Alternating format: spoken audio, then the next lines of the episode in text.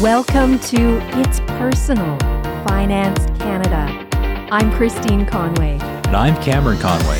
And this podcast is a very personal look at personal finance in Canada.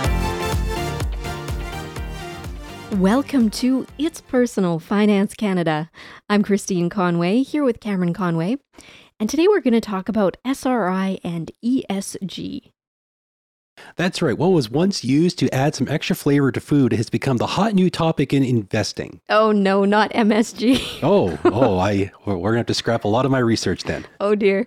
I, so of course, socially responsible investing and ESG, which is environmental, social, and governance, is a huge hot topic these days. More people are interested in finding ways to invest in companies that are leaving less of a footprint in a negative way, of course. Yeah, well, even with us at Braun, we've had more people recently talk to us about wanting to look at ESG investing, and this is something that's been around for. It's been around for a long time, but really in the last three to four years has it really started to gain traction. But being sort of the hot, shiny new item in investing, there's kind of the good, the bad, and the ugly in terms of what is available as ESG. And what we want to talk about is just trying to break down what it means and how some funds and companies will just try to exploit it just so they can kind of label themselves ESG to protect their stock price. Well, that's right. I think back in the day, socially responsible investing was more about what wasn't included in your portfolio. So, I mean, the big ones would be things like fossil fuels and like vice stocks. So, tobacco, alcohol, uh, gambling, adult entertainment, military weapons, that kind of thing, right? And I think it's changed more with the addition of social responsibilities, with the addition of governance being two of the kind of three legs on this thing. And that has really shifted which companies qualify as being considered ESG. So, the reason we wanted to do this talk today is if you decide you want to invest responsibly for all the right reasons, we want to make sure that you have the tools to understand what the filters are and it's actually quite a bit of a moving target out there. So we're hoping that things refine as this process develops. Like I said, this push Cam was mentioning, it really does seem to have picked up a lot of steam in the last few years here. So I'm sure we'll see a lot more paring back of what actually will be categorized as ESG. But um, the trend that I've been seeing, and the thing that concerns me the most, is when you hear big companies say, oh, all our funds go through the ESG filter.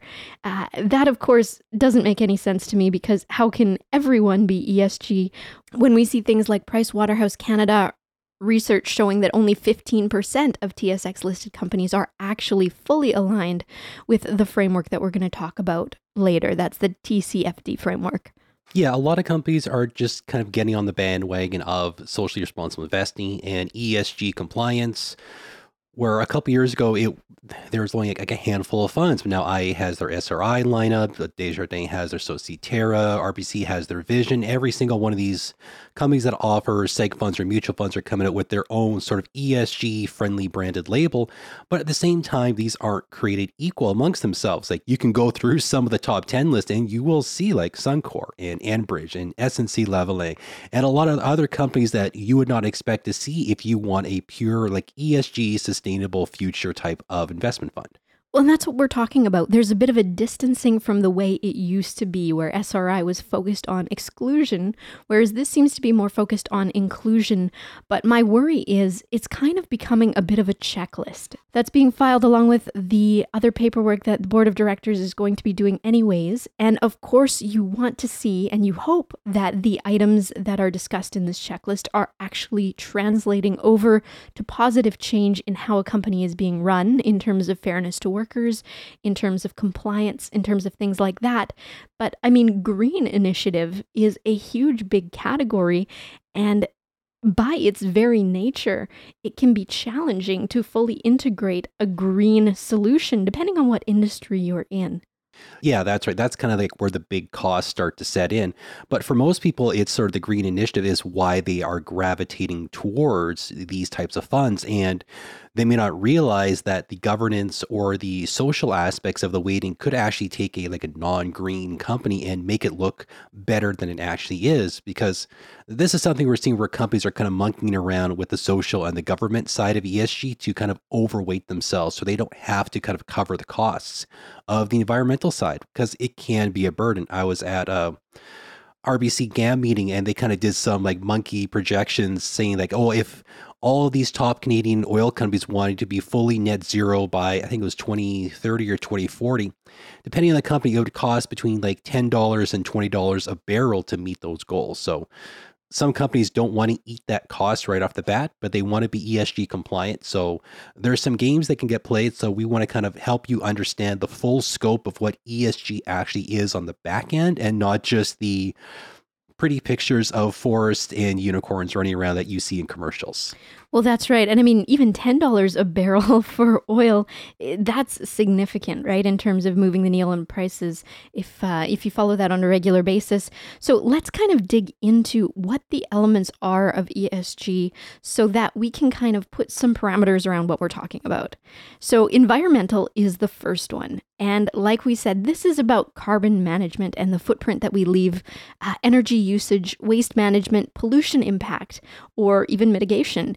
And on top of that, it's not just managing the output, but it's the new initiatives. So, green initiatives, having spaces and workplaces that are leaving less of an impact, that are certified to certain standards. I mean, I know in the building management world, there's LEED standards, things like that.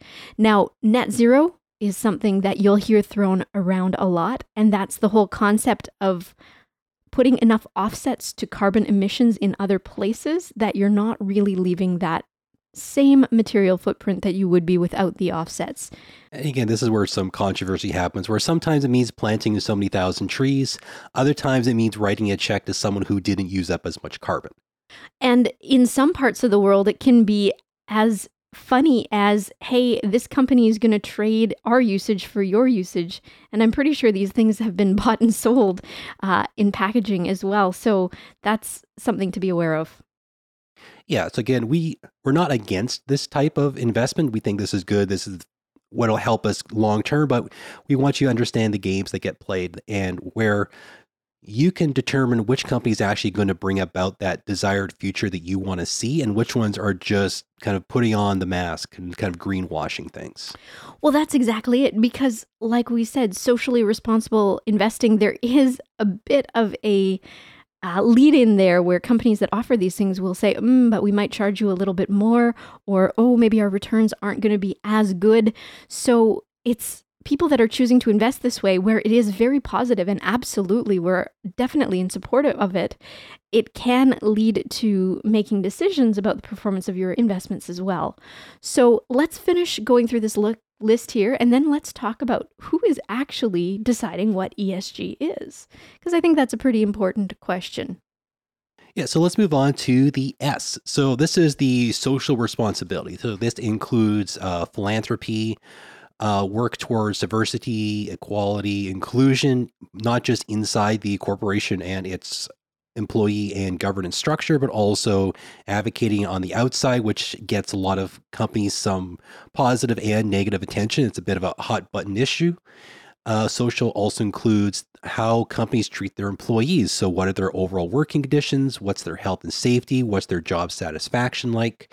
And then other things such as customer relations, how the company interacts with its customers or even just its neighbors, which can be factored in sometimes too.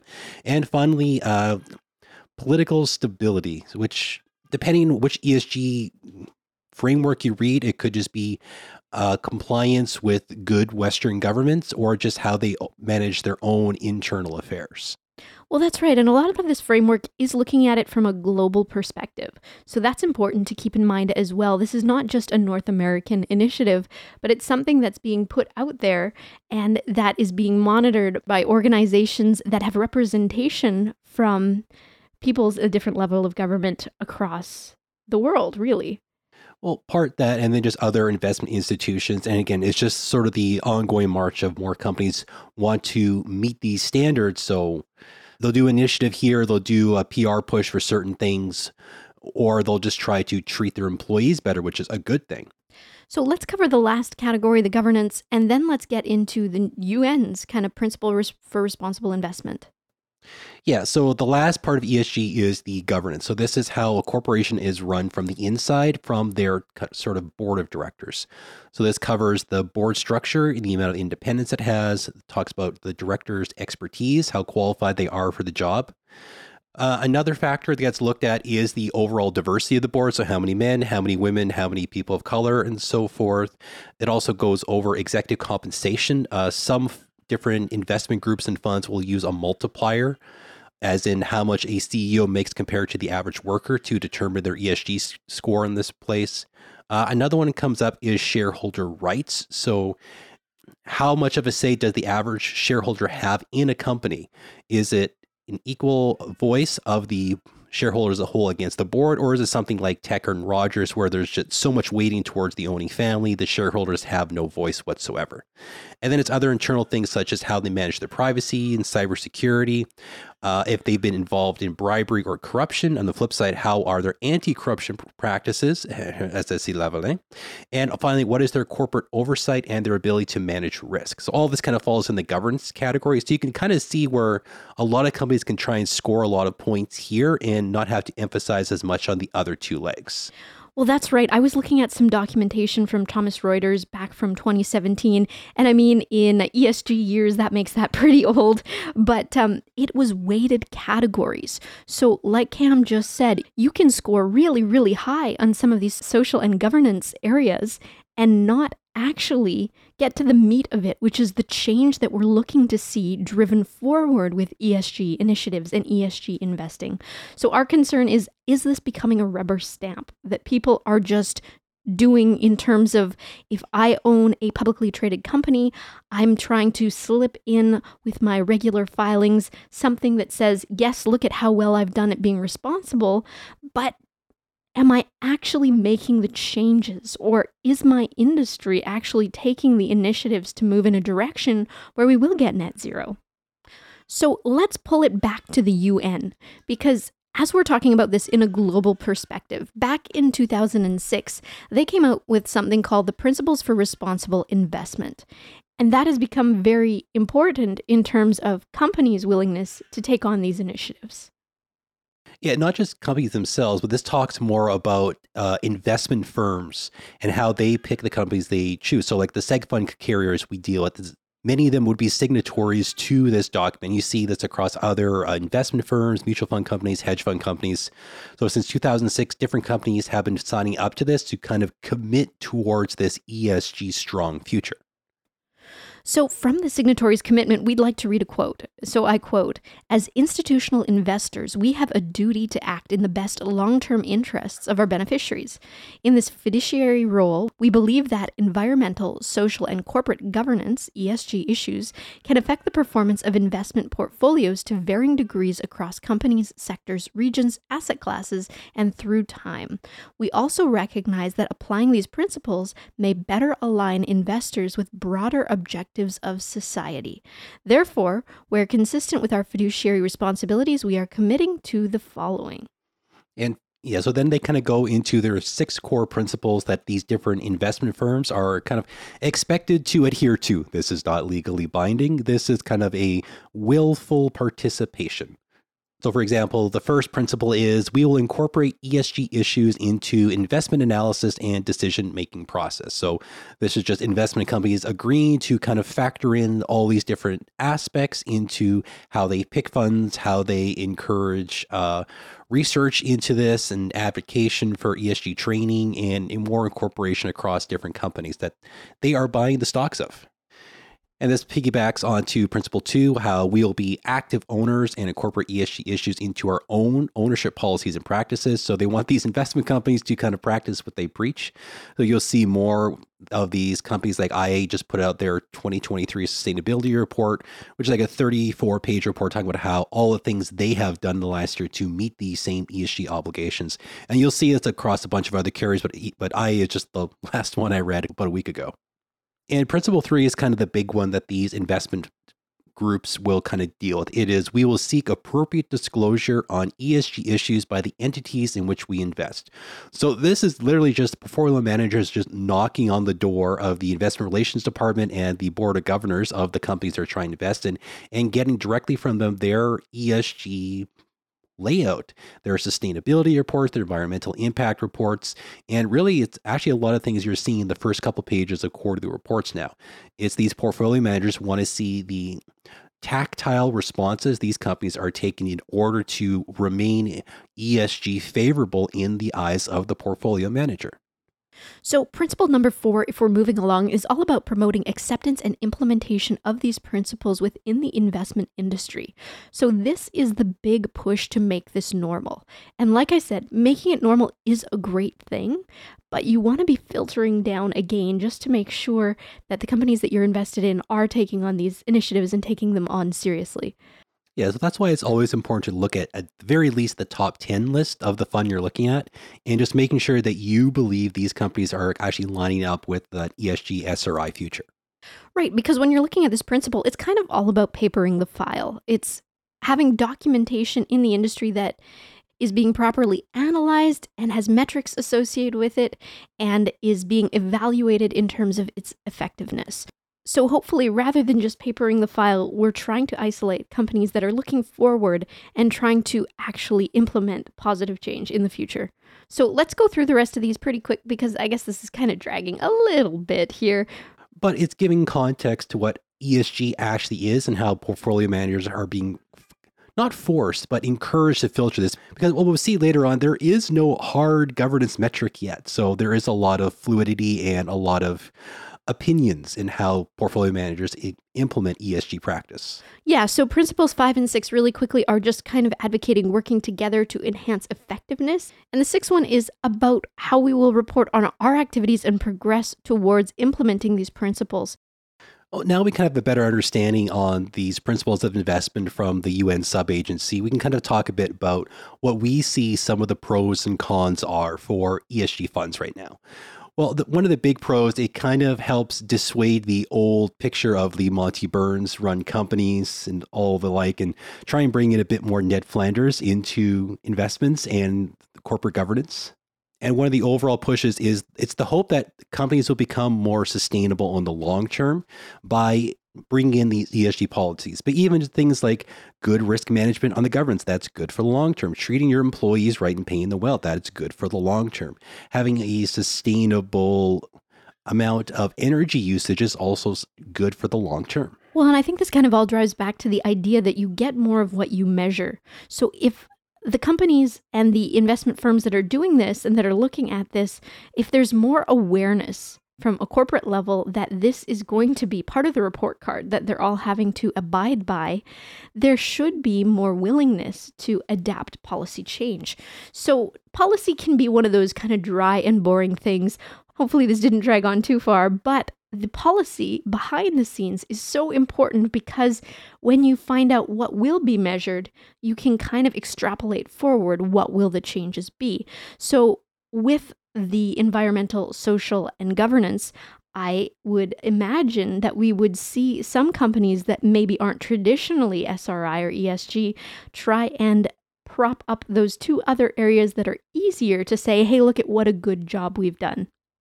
Uh, yeah, I was actually going to mention that when we get into the cons of ESG investing, that yeah, some companies, as you mentioned in the beginning, will try and artificially prop up the two of the three legs and ignore the other one, or they will just kind of haphazardly tried to do something to get them good ESG PR, like we kind of saw with Anheuser-Busch and the recent uh, Bud Light marketing controversy, which cost them a large part of their market share and their stock price came down. So it shows if this isn't handled properly or well, it can kind of turn around and bite you and do a lot of damage to your corporation. But at the same time, there's still a lot of pros if things are done properly. Or even just other things such as we've seen a rise in the so called green bonds, which is investments in infrastructure for green use, or even oddities like I just saw a new green bond, which is about um, the growth of the rhino population in Africa essentially you no you, i'm serious you sign up for this bond and every year the population increases the un will send you money And that's how this green bond works. It's not a corporation making money or paying back its debt. It's every year another rhino is born in Africa, you get more money.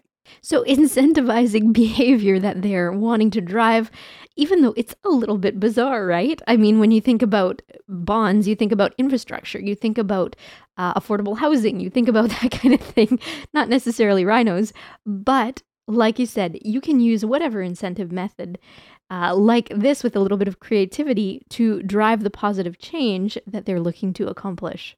Yeah, and in this creativity is where a lot of people who are very gung ho on ESG, especially the environmental side, they will find good investment options, be it green bonds, infrastructure packages, or just small mid cap companies trying to do carbon capture, solar technology, renewable batteries, and that kind of stuff. That's where a lot of people may find what they need to kind of feel better and have the good ESG inclusion in their overall investment portfolio. Right. Where I would argue the more important things is who's looking to the future for things like clean tech, for things like solar resources or renewable energy resources, things like that, that will sustain us all over the long term.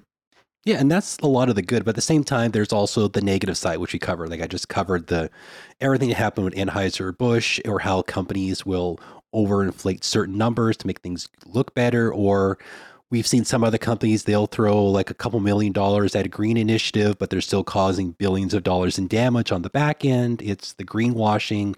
Again, this is where you have to watch out where companies aren't just trying to put on the ESG face. I know it's something we said repeatedly, but the longer you look at this stuff and you see what's going on in the back end, the more frustrating it can get. So you really have to evaluate if you feel like the board of directors for that pers- particular company, I mean, are they engaging in activities that are just designed to make it look good on the surface, where kind of one hand isn't paying attention to what the other hand is doing, uh, and the one is up front looking good, but the other one in the background is still maybe doing things that you would not traditionally support with an ESG mandate?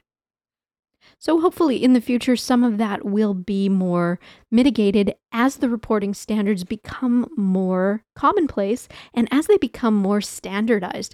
Because I think one of the biggest challenges with anything being ESG at this point in time is it's wide open for interpretation at this stage. So the core concepts are there, like we were discussing with the principles, but having core concepts is still pretty wide open in terms of what you will do for your own firm to carry it forward into the future. So we were looking at okay, who's actually regulating this stuff? And we found the Task Force on Climate Related Financial Disclosures, that's the TCFD, um, which has a developed framework that helps publicly traded companies and other organizations disclose this more effectively. So, the more standardization we see and the more we see people following a pre existing metric, the less kind of wiggle room there is to kind of monkey around. I mean, of course, anyone who wants to monkey around will find ways, but hopefully the honesty in especially something as sensitive as social responsibility will prevail.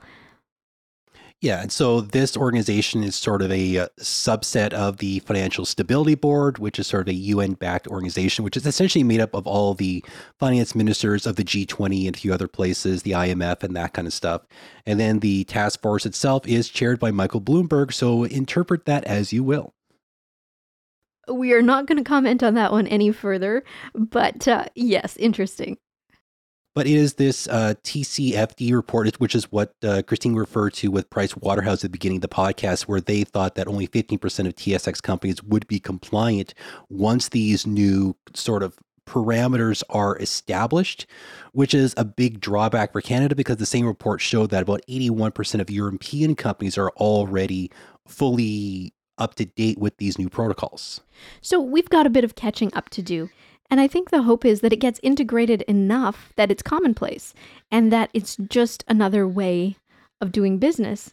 But like I said, I feel like I keep repeating myself in this one, but that they don't miss out the chance to innovate and come up with new initiatives that will lead to a cleaner, greener future.